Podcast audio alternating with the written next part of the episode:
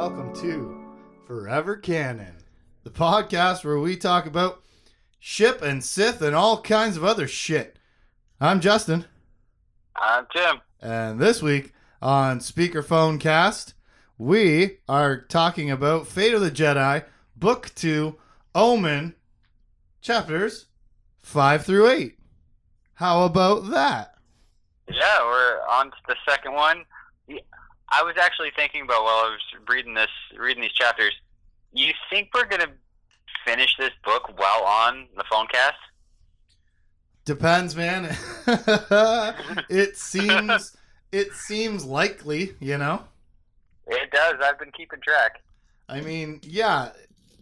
I think uh, I think the whole thing is that everybody knew we were going to be on quarantine for longer than two weeks when they first announced it in March, right? Yeah, but yeah, yeah. You can't tell people that they have to stay home for three months all at once. You have to kind of give it out in two-week injections. Yeah, you you have riots. Yeah, well, uh, up to a certain point, right, where the, then it starts to go. You see the graph move in the opposite direction, where you're like, yeah. well, if they if now now they better tell us there's a whole more month or something like that. I don't know. I think we we are going to finish this whole book on speakerphone because.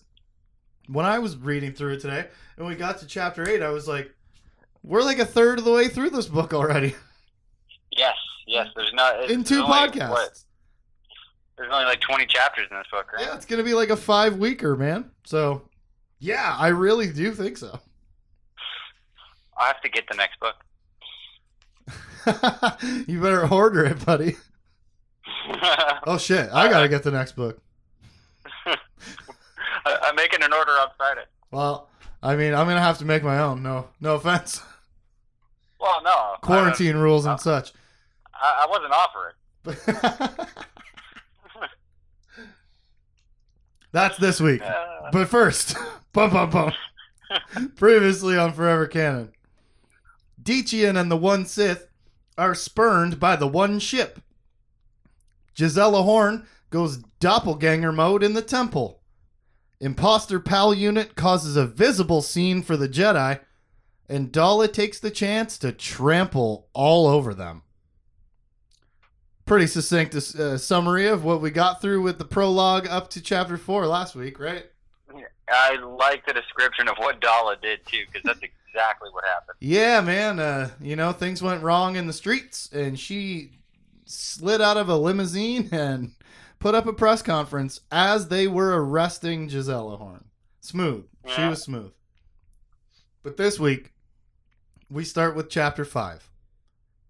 On Kesh, a planet maybe you've never heard of before, two years I ago. I had not. Yeah, you had not, correct. I, I would assume not. And we start with another flashback. Woo! Because I like the last one. Yeah. This flashback, however... has different features. It features ancient waves crashing, ancient practice lightsaber dueling, ancient robes even. Everything is ancient. And on this ancient planet of ancient traditions, we meet a young girl with a red lightsaber named Vestara Khai. How do you like that name, Tim? Uh, I like her name. I like her last name. Yeah, is that how you were pronouncing it too? Yeah. I yeah, like her name was. a lot. It's, I don't know, you know, I, I'm not sure how you, how you test the, uh, valid, not, I don't know, not, I don't know what the word would be, how you test the trueness, goodness of a name, you know what I mean, that you're making up, but. Uh, I'm not sure how you would have a focus group or something. Something, yeah, right, but something about Vestara Khai, just. It rings, baby. It's a good name. Yeah. And she is a member of the tribe. She's fourteen years old and ready to be chosen as an apprentice and move on up in her society that values strength, beauty, patience, initiative, and shuns imperfection. Vestara Khai is a Sith. As we read on the back of the book, right, in the preview episode... The lost yeah. tribe of the Sith will once more take to the stars. Yada, yada, yada. And we were like, who the hell is that? It can't be the other Sith that we met in Legacy of the Force, right? They had a different name. Yes, they had they had the one Sith. They were the one Sith. And so, you know, book two of the series, this lost tribe of the Sith. Well, here we are on Kashyyyk two years ago with a fourteen-year-old girl named Vestara Khai, and she is one of these Sith. These Sith with a temple and masters and apprentices and a whole history of structure and order built around the, quote, ship of destiny, which was aptly named Omen. How yes. about that? I am loving Christy Golden's writing so far, man. Oh, I don't know. It's been amazing. Yeah, like I don't know how what percentage of these ideas are fully each writer's, right? When you're writing in a trio. Yeah. But I would assume most percentage, right? I'm loving the beginning of this book. It is wild. Yeah. Loving it. And just unexpected things. And I don't think we've been underground once yet. No, I don't think so. I'm, I'm sure we will, but, you know, until then, so far, five chapters in, nobody's underground. Not yet. But Sith, in the galaxy, where the rule is you're only allowed to have two, how, how can it be? How can there be a whole ancient society of Sith hidden away in a pocket of the galaxy? You know, that the Jedi never caught wind of or never, uh, you know, went on a on a crusade against, or Palpatine never tried to snuff out when he was destroying all other Force users. Yeah, and uh, there's different times in, in like their in their history too. Like I remember from like from the Bane books and from like previous, every now and again, like Sith like groups pop up, like full like armies almost. Sure, and, and so these... Maybe, go ahead. So, like, maybe it's it's going to be one of those, like, cause it's, the, the ship Omen crashed there, right? Yeah, two thousand so, years ago. Yeah. And so which, that's that's around the time of Bane, right? Um, yeah, in and around. Yeah, I mean, I mean, the Old Republic was however many, uh, you know, thousands of years ago. Let's see. It says here Darth Bane was like a thousand years ago. So a thousand years before the books of Darth Bane, this yeah. tribe of Sith got lost and stranded on this planet Kashyyyk, where apparently they couldn't escape and nobody has ever found them. And they've just been rocking their tradition for two thousand or so years of building this Sith. You know, this the way that they that they seem to be describing it off the top is like the literal uh, reflection, dark reflection of the Jedi Temple, right? Yeah. Where there's masters and apprentices and, and studying and and um, um, uh, sparring, and, you know, and all the and same the training kind, and all that stuff. Yeah, all the all the same kind of uh, I don't know structure and. Uh, hierarchy that that you have in the Jedi Temple is is being reflected in this dark lost tribe of the Sith temple. Yeah, you think uh you think these guys might have been like followers of Raven or or Malak? I don't know, man. I bet you we'll find out, but I that I, would be a, I truly be a cool don't remember. In. I I remember, I mean, I know that they mentioned the name of the captain of of Omen from two thousand years ago in this chapter. And it's not, uh, it wasn't any name that I knew other than from the Lost Tribe of the Sith short stories. But, oh, okay. But here's, you know, here's another. In the in the last series, we get the hidden enclave underground on Korriban, the one Sith. And now in this book series, here is the Lost Tribe of the Sith over on Kesh, some planet I don't know about and I never heard of before or whatever, which is not to say that it hasn't existed forever, but... Just, you know, two book series in a row. Here is an undiscovered, completely hidden society of many Sith. How? The galaxy yeah. must be a big place, eh? I mean, like, for real. Like, it really must be. And that's okay. I'm not, yeah. I don't mean to diminish the coolness of this by questioning its veracity. That was the fucking word I was looking for earlier. There's the word. Yeah, but I, I'm not trying to question it. Uh, I just am saying this galaxy must really be huge. And and way, way bigger than, like, I think maybe, I don't know how long it took. I don't know. It only, like I say, I don't know how long it took ship to get there, but if two years ago he saw Dechian, and then well, it's still two years ago. Let's get to that. Okay. Because Vestara and her training partner, Ari, who is a native of Kesh, the, they're different, the beautiful purple-skinned Jack people. Yeah. Uh, they're resting in between sparring sessions, where, by the way, she is, of course, dominant and a full-on badass.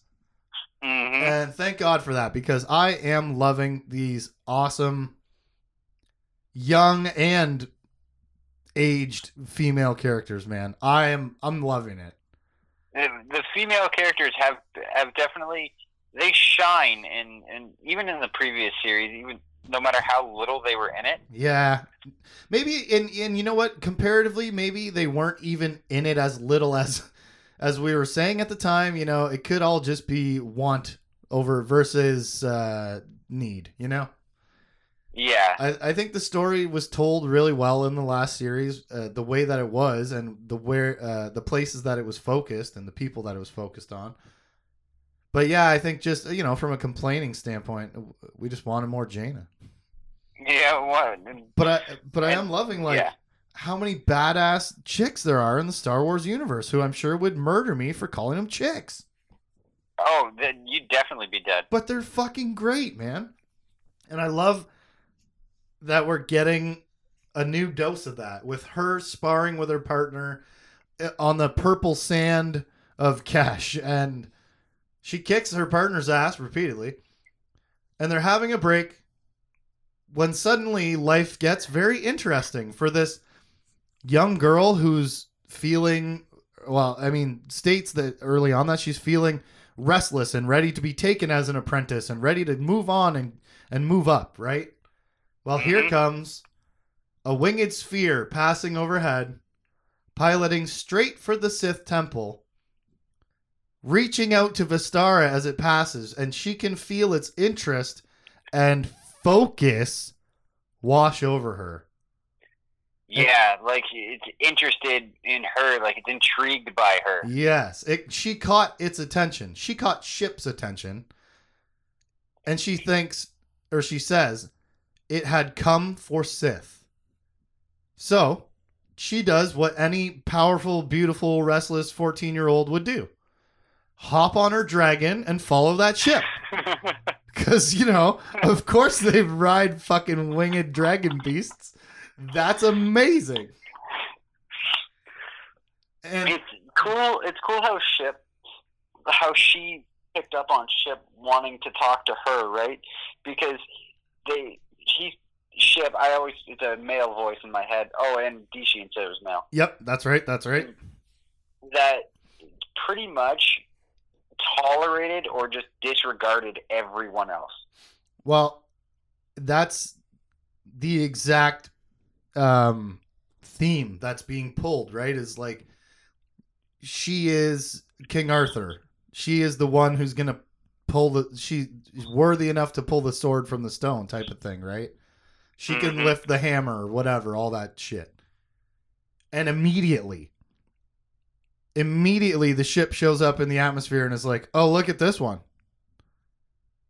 Yeah. And so she follows it over to the Sith Temple, where she drops a bit of one uh, not one Sith, excuse me, a bit of lost tribe of the Sith history on us, where she says, the temple had been hewn from the very rock that had been the destruction of the ship of destiny, the Omen. She knew the history of its creation, the temple, how the original Sith crew, equipped only with lightsabers and a few handheld energy weapons, had cut into the mountain's heart and shaped the spires, walls, and windows of the massive central temple. So this Sith temple that they have was carved out of the inside of the massive rock that their ship crashed into and stranded them on this planet. That's fun. Yep. That's just, that's fun sci-fi, right? Yeah, just let's take this. And it, it's really cool um, how it was written, too, like with the imagery of it. Yeah, really well described. I, yeah. I don't know if, I don't know if, like, if Christy Golden is just a nice fresh breath after Aaron Alston had us fucking kidnapped underground for an entire book. But I am just loving everything she's doing, man. I've I've been a fan. Yeah, it's really like, I don't know, whereas maybe I might judge somebody else for, like, I don't know, being tropey. But she's, like, got an interesting way of of pulling off the the trope of the lost people, the lost stranded people, you know what I mean? It's, yeah. You know, you apply it to science fiction, then you apply it to Star Wars. You said it two thousand years ago in the past, and for some reason they're also stuck on this planet and can't leave again, right? They're the only spacefaring technology that is there, and they never recover that technology or rebuild it, right? They're flying dragons around. And so ship comes flying in right into, what, the main courtyard of the temple, right? Yeah. It lands but, in the center. Yeah, and but back to back to the history of the Sith that she drops on us. All of this, of course, is told in the Lost Tribe of the Sith short stories and, and the and the collection thereof, right? It gives you a yeah, much yeah. bigger picture of their very cool history. And we skipped over it because it was going to be five weeks of short stories, you know? And, and uh, I know, I under, I've read those before. I know the progression of them. And, um, you know, it's short stories through time. And so yeah. a lot of the characters are, are they come and go because people are, are mortal, right? Yeah, people are dying. It's, it's how it works. You can't tell a two thousand year history of a people and, and have a lot of uh, important characters stick around. But the ending stories are very, are almost kind of crucial to the reading, but we skipped them, baby.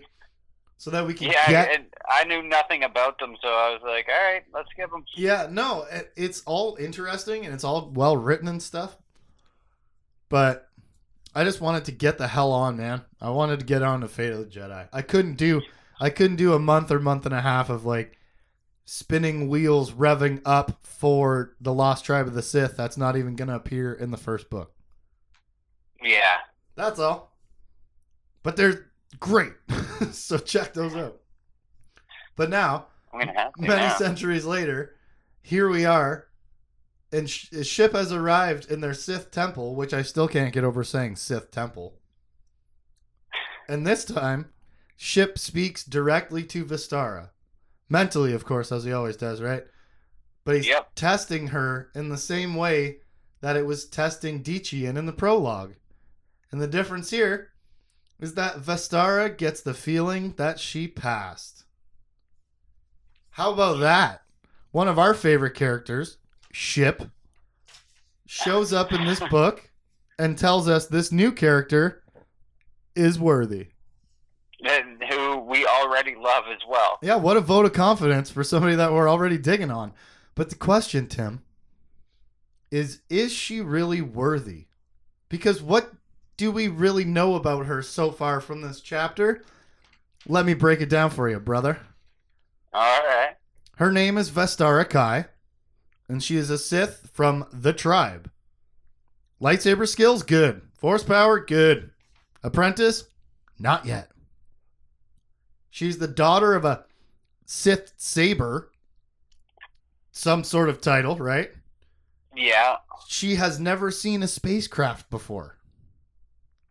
She is nearly perfectly beautiful with long, light brown hair and a small scar at the corner of her lip. And most of what we, most importantly, what we know of her is the way that Vestara describes herself near the end of the chapter. She was utterly devoted to the Force, to her studies, to practicing and training and honing her skills until her body quivered with weariness, until she was drenched in sweat, until she crawled into bed and slept the dreamless sleep of the exhausted. And that is the most important facet of her character that we know so far. This wholly uh, consuming desire to move upward and forward and gain the the p- physical power of the Force, but also power within her society, right? She is capital yeah. M motivated. Yeah, and that's that's what makes her worthy. The, she wants for, to be the best, be yes. the strongest, train the most. And that's what Ship wants. A student who wants to train the hardest. Mm-hmm. She's the Sidney Crosby of the Sith. And she seeks to become a Sith master. And this is our Omen cover featured female figure. Our newest main character. Yeah, I said it. Yeah. She is Vestara Khai. And I have been so excited for you to meet this character since we started this podcast, man. Oh, she is so interesting, and I I I'm not I'm not I don't want to say anything else. I, I want to see what she turns into. I, I want to see the her progression, because I I like her already. Mm-hmm. And her her progression, how much, because she's only going to get more badass. Well, let me tell you, my yes, and my my recollection of her over the series is that she truly becomes a main character of this Star Wars universe, and it oh. is fantastic, dude. She's going into the review episodes from now on. Nice. So how about that? There's a lot of new stuff in this chapter, man. What do you think of it all, Tim? I think I, it makes me excited. This chapter and the new stuff that's coming in, and the, and all four of these chapters even, but this chapter especially, the new stuff that's coming in, it's exciting. It's it's not the same characters. Yeah, which is almost sort of ignorant for us to say when we picked to start with thirty-seven books of the same characters. Yeah. Right? Yeah. But it is like, she is, she, I don't know, like she is just the Fonz injected into Happy Days, you know? Or like, yeah. The, the beginning, I don't know, part of, some part of the first book was stale. Maybe it was the musty underground air or something, but some part of it just didn't deliver excitement like this opening five chapters is. And I'm with yeah, you, man. I'm so excited. It wasn't the same. I'm so excited. Chapter six. Aboard the Jade Shadow. And the first few pages of this chapter tell us all about the Jade Shadow. And Aaron Alston would probably have the hugest boner over this. Talk about all of the customization, all the tinkering from all the galaxy's finest folks. Really in depth for like a for like two pages, right? Of the details of like what was put yeah. into the Jade Shadow to make it in uh, so unique. I had to I had to double check that uh, I was not reading an Aaron Alston book. Honestly, it was immediately what I thought of. I was like, oh my god, he must have fucking loved this. But on, on board the Jade Shadow, Ben is back to being wise, man. Mm-hmm. He's reminiscing about his mom. He's being grateful for this time that he gets with his dad. Like, I could fucking cry. He's being so thoughtful. Not laughing at how weird aliens look. What the fuck was that, Aaron? What the hell? What was that crap? Honestly. For such an experienced kid. That yeah. was terrible. And for for his most defining moments being the, his wizened self, and to have the the child take on things all of a sudden was, well, it was really like, yeah, weird. That was his whole development. Or not his yeah. whole development, but such a big part of it was becoming mature beyond his years. Mm-hmm. And then like, oh, let's rewind that the fuck back in the first book. And then Christy Golden picks this up with her first writing of Ben, and she's like, uh-uh, boom, jumps back into hyperspace forward to where the hell we were at the end of Legacy of the Force. And Ben yeah, is wise I didn't, like, once I didn't again. like how that first book was written, so I'm just going to... Yeah. I'm just going to go back to... I, I'm just going to take that little girl out of that ship and drop her off somewhere. Yeah. But this is very much the way that I want Ben to be written. Okay? This is way more satisfying. It's it's way more, uh, like, linear, too. It's not, it's not a circle. It's not going backward. Yeah. Aboard the Jade Shadow, the comms chime, a k a the space phone rings, and it's Silgal. She's reporting the Gisela news to Luke, and she also mentions that Gisela flow-walked. That's what that weird familiar force feeling was. Anyhow, mm-hmm. She tells Luke, here's the footage from that hated reporter, Javis Tyrr. Javis? Juvis. Javis. Yeah, no, screw that guy. Javis Tyrr, whose footage is damning for the Jedi. And yep, Gisela definitely flow-walked, because the shit that she was doing on camera did not look like regular Jedi anticipation, right? No, and that was a cool description of all that too. Of the, like even of the footage, like the ca- of the fight, the camera angles, and the, and, and, and like when uh, Yakil pulls the camera at her and then it gets sliced and all that stuff. Yeah, yeah having it, it shows a cl- close up of her crazy face and all that. Yeah, as the last image. Yeah, yeah, having yeah. that described uh, like third hand through Luke, who's watching a video of something that happened a billion. bajillion miles away, you know?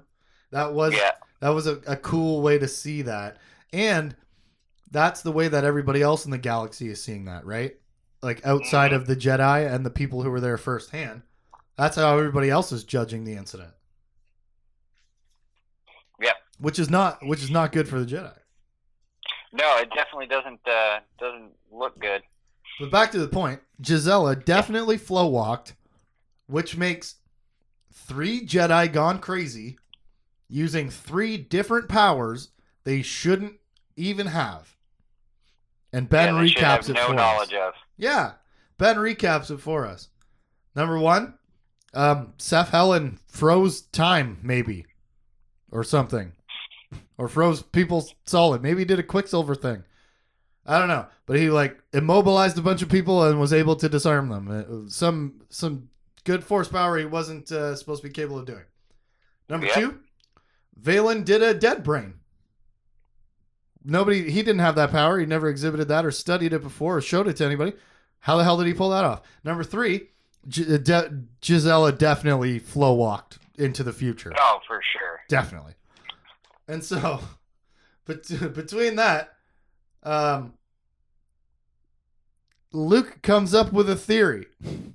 Actually, before I get to that theory, important side note. Mm-hmm. No trace of Jason in the Force since his death. That was not pointed out for no reason, I would assume, right? I, I would assume so, yeah. I would assume that they pointed that out for a very specific reason. Because even in the conversation, it was very, like, uh, I don't know, it was very disjunctive. Disjunctive, is that a word? Conjunctivitis. It was very pink eye? No. But, like, for real, it was, it was, like, a sideways comment even in the conversation. Like, oh, Jason yeah, hasn't yeah. even been, he hasn't even been present in the Force since he died, which apparently is weird, right? I guess. Weird enough that they all noticed the absence of it, or maybe it's weird for yeah. somebody so powerful. Yeah. Or, or somebody so mad, so angry. But the confluence of these events... of the three Jedi going crazy and using force powers that they shouldn't have, that Jason definitely have, leads Luke to a theory. Uh, it, it's an interesting one for sure. He actually shares it with everybody. He doesn't just keep it to himself. Hey, Christy, I love what you're doing. Keep up the good work. Anyways, here's Luke's theory. Maybe Jason flow-walked to the past and put a mental time bomb in these kids as a contingency plan in case he failed to take over the galaxy. Hey, Luke, what the fuck? Uh, what?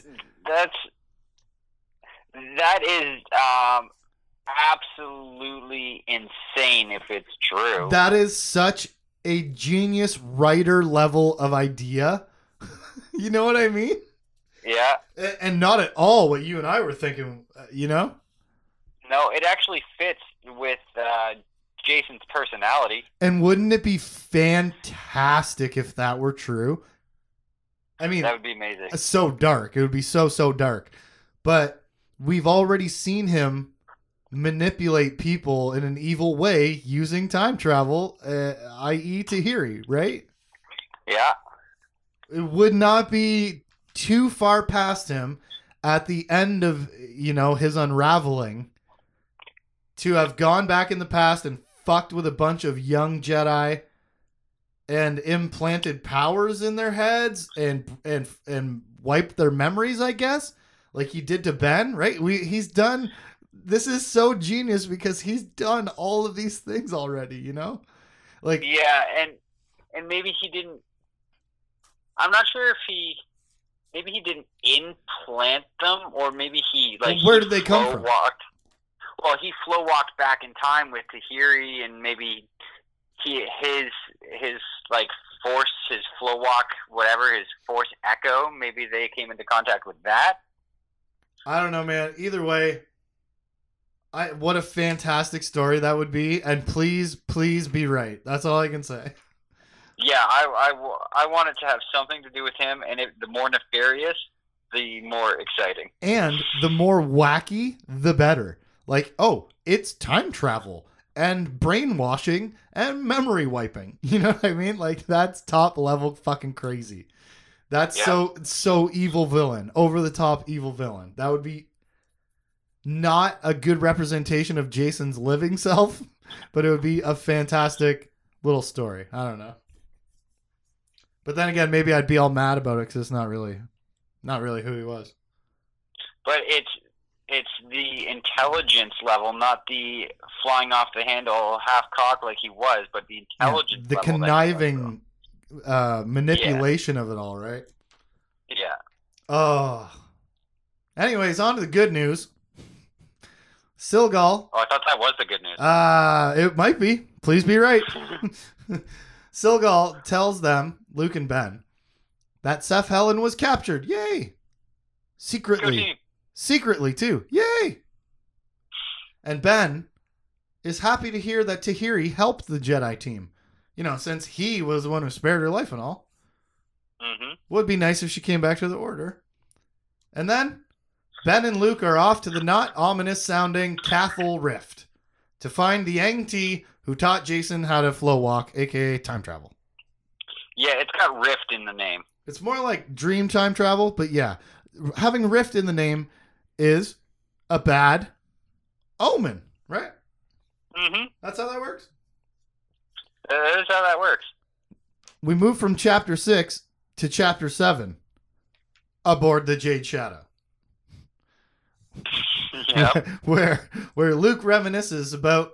Now, okay, now, the amount of times that we've cl- complained, I've complained, about, you know, incongruent chapter breakups where, like, why are you breaking it up here and then leading the next chapter in with the same location and, and all that kind of stuff, right? Mm-hmm. This is flipping from aboard the Jade Shadow from Ben's perspective, sitting next to his dad, to yep. aboard the Jade Shadow, Luke's perspective, sitting next to his son, Ben, right? It's a yep. That's a well-used chapter break. I feel I feel yeah. fucking reinvigorated right now by Christy Golden, man. Yeah, the, it, she is, for her first Star Wars book, knocking it out. She's bringing me back to life so far. and And in Chapter seven, aboard the Jade Shadow, Luke reminisces about the old Death Star days and pals like Biggs Darklighter, reminding us, quote, people will always be dying for a greater cause. That's nice. Before diving into the specific complexities of the Cathol Rift, it's a giant space gas lightning storm uh, in space, bro. Uh, there, there's no known path through it. Uh, the path changes all the time. Uh, there's nothing that exists in the Jedi archives to get through it. Also, it's full of fucking ghosts, man.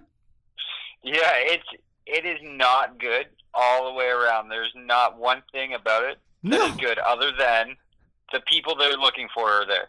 Uh, and the people that they're looking for, the Aing-Tii, are no treat either. Nope, they, they might are, want to kill them. They're scale-armored mini T-Rex people with six squirming tongues, and they hate strangers. Yep. According to Ben, their ships are really astral, though. And, hell yes, back to that teenage slang. Come on. Come on. I missed lubed and astral and whatever the hell other shit that he said for a while. I miss it. Uh, he was dying or being tortured and stuff. He had good other things on his mind. Yeah, I guess, I guess. You know, it's not just teen slang, though. These ships are really astral. The Aing-Tii have some kind of technology or force knowledge that enables the ships to appear out of nowhere. Literally just pop from one place to another. They use a variety of tactiles, the least pleasant of which is when they suddenly turn and smash your ship across their bow. The most be- yep. benevolent is bathing your ship with some kind of ray that apparently distorts your perception of time. By the time you recover your wits, their ship is long gone. Who the fuck are these people? They, again, another another introduction into the story of badass force users. And and just overall weirdness. And, yep. more specifically, Tim, lots of weird timey-wimey talk, right? Yeah, absolutely. These, these people have time time distortion rays. We're all talking about flow walking. Who are these people? Some unknown alien race, I mean relatively unknown alien race, living out in the middle of some super dangerous space thunderstorm with the power to manipulate time through technology and the Force. Yep. Yep. What are we getting ourselves into here? Oh, also, Luke misses Yoda and Obi-Wan, carrying that Darklighter thought forward from before.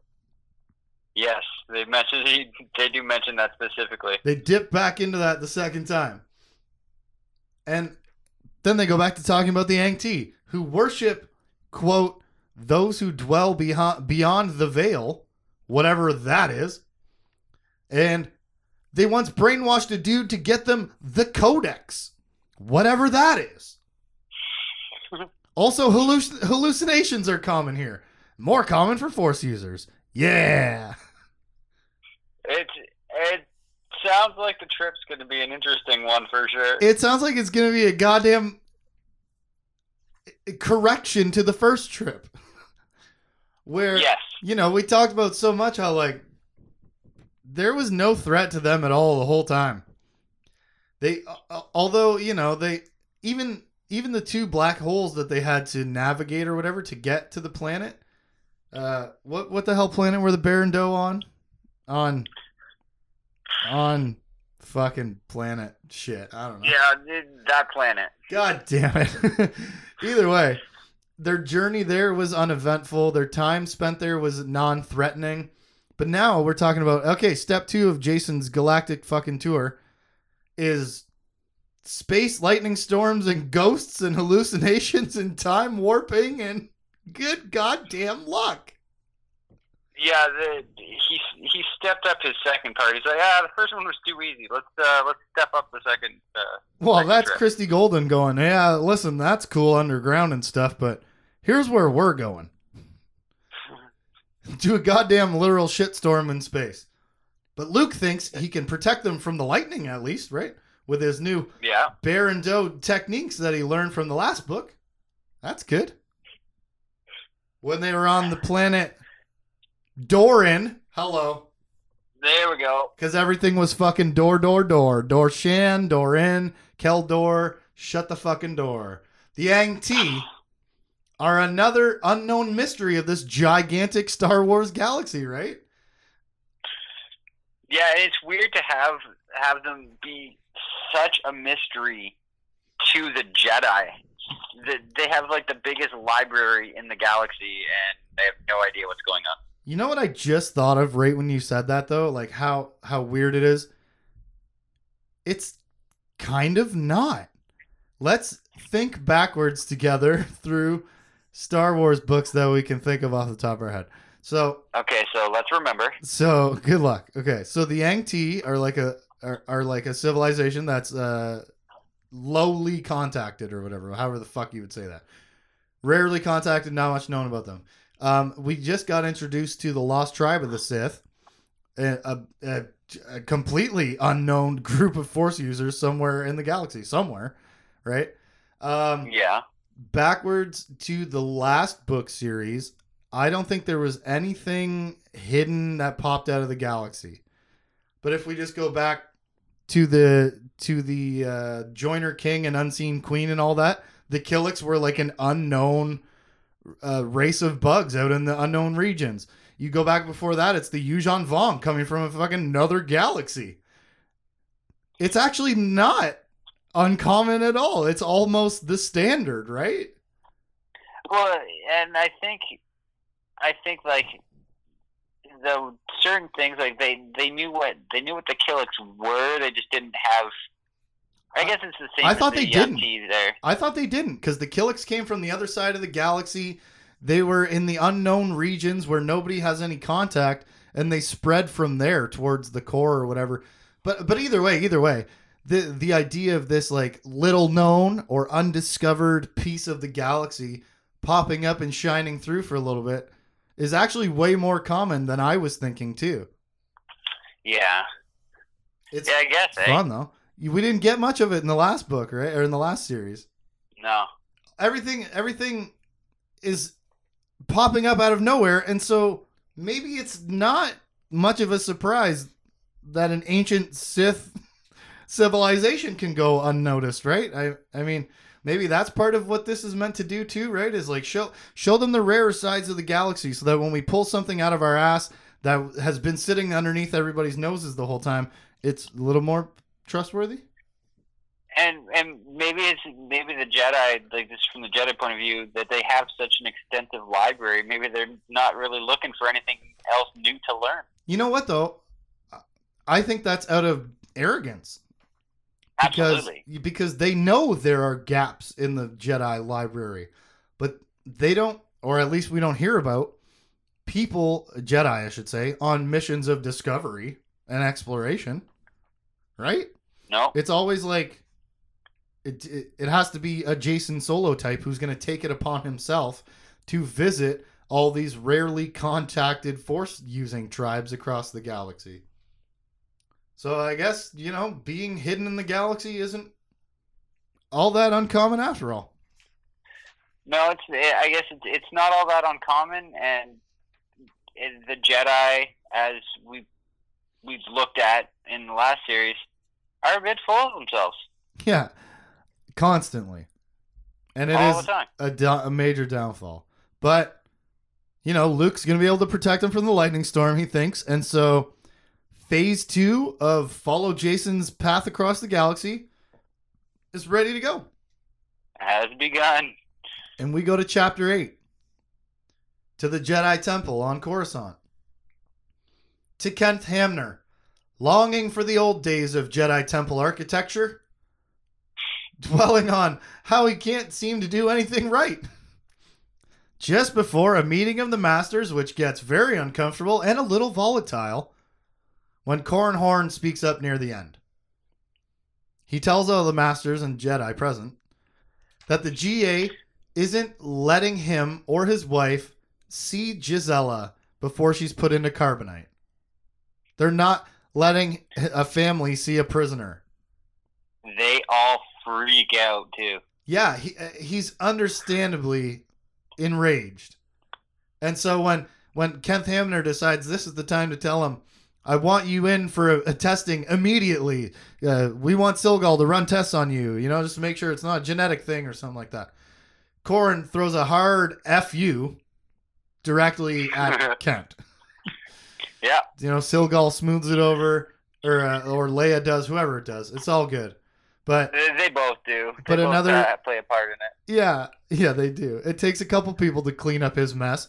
As once again, we get to see Kenth Hamner not doing this right, which I, you know, is supposed to be appreciation for Luke Skywalker, who yeah. who so effortlessly for so many years, you know, just held everybody well together. Uh, held them all together. Played the good diplomat. The whole. The whole bit, he seemed to be able to do it all pretty, maybe not easily, but pretty well. And, yeah, exactly. And, and in this scene, we see Corran Horn, A, late for the meeting of the Masters, which is, you know, both of his kids have gone crazy and they're arrested. And one of them's frozen, one of them's about to be frozen. I don't, you know, I don't, and I don't think any of the characters judge this man at all for his bad behavior here. You know what I mean? But no, he shows up late to the meeting. He tells Kenth Hamner, I don't fucking care if you start the meeting or not without me, when he calls him. He's only a few moments late, so that's all right. Um, and then when he's in there, he tells him to F off again. And it's just, look at Kenth Hamner failing to hold the Jedi Masters together. Yeah, it's not even the not even the apprentices or people who are who should be like a little harder to hold together. He, it's the masters he's having trouble with. Jedi Masters. And, you know, it's an impossible task. But the other really glaring thing that's happening here is that Corran Horn, and I think Kenth Hamner points it out to, you know, to himself and his thoughts. He, he manages to keep his mouth shut on this one. But Corran Horn is putting his personal relationships above the greater good mm-hmm. by delaying going in for testing with Silgal in an effort to try and see his daughter again first. Right. Yep. He's putting those, you know, those, those dang attachments above his Jedi duty. And I'm not saying that wouldn't happen with Luke Skywalker being the Grandmaster around either. Right. Like Corran Horn is an impossible situation. Uh, Hamner. Well, both of them. I mean, Corran Horn is in an impossible situation because how are you supposed to be a good Jedi Master when oh, your children your, are going yeah. crazy and getting arrested? But also, yeah, also Kenth Hamner, him too. I was what I was gonna say was Corran is in an impossible situation, and that's putting everybody around him in an equally impossible situation because you can't you can't deal with him. There's no way to help him. No. There, and and you can't you can't say don't do that. Right, you can't admonish him. It's not the time for that. They make their pleas and appeals to the G A, but as is brought up here and was mentioned in the last episode in chapter four, Daala's making Kenth Hamner wait three days as political maneuvering games before she meets with him about this. And on her side, and on the si- on her side again, not letting Corran Horn see his daughter. Those things are gross, right? That's like gross. Yeah. Manipulation games, political maneuvering stuff. And it's not the right thing to do either. That's stuff that nobody nobody likes. And like even, I'm sure, the politicians that do it hate doing it. They probably do, but don't worry. Princess Leia will talk to Daala about all of this. Grandmother to grandmother. Next week. Yeah. When we cover Fate of the Jedi, Book two, Omen, Chapters nine through twelve. I'm Justin. I'm Tim. Ancient, ancient grandmas. I don't know. For any comments and questions, you can hit us up at forever canon podcast at gmail dot com. Forever Canon Podcast is a Jay Plazer production. Catch us on Facebook, Instagram, Twitch, Twitter, and YouTube at J Plazer. Check us out.